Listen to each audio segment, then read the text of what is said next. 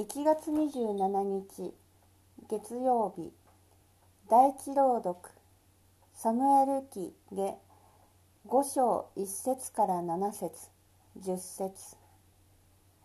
サムエル記その日イスラエルの全部族はヘブロンのダビデのもとに来てこう言った。ご覧ください。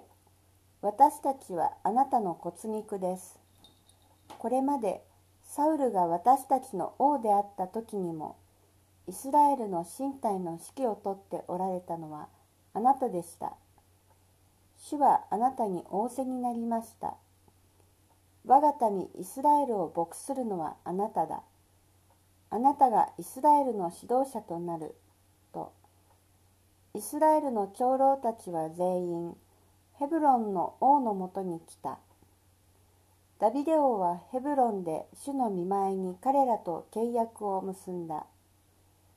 長老たちはダビデに油を注ぎ、イスラエルの王とした。ダビデは30歳で王となり、40年間王位にあった。7年6ヶ月の間、ヘブロンでユダを、33年の間、エルサレムでイスラエルとユダの全土を統治した。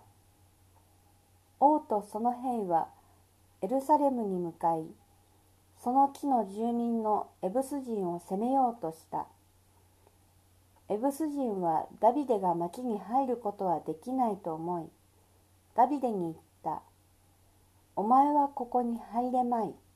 目の見えないもの足の不自由なものでもお前を追い払うことは容易だ。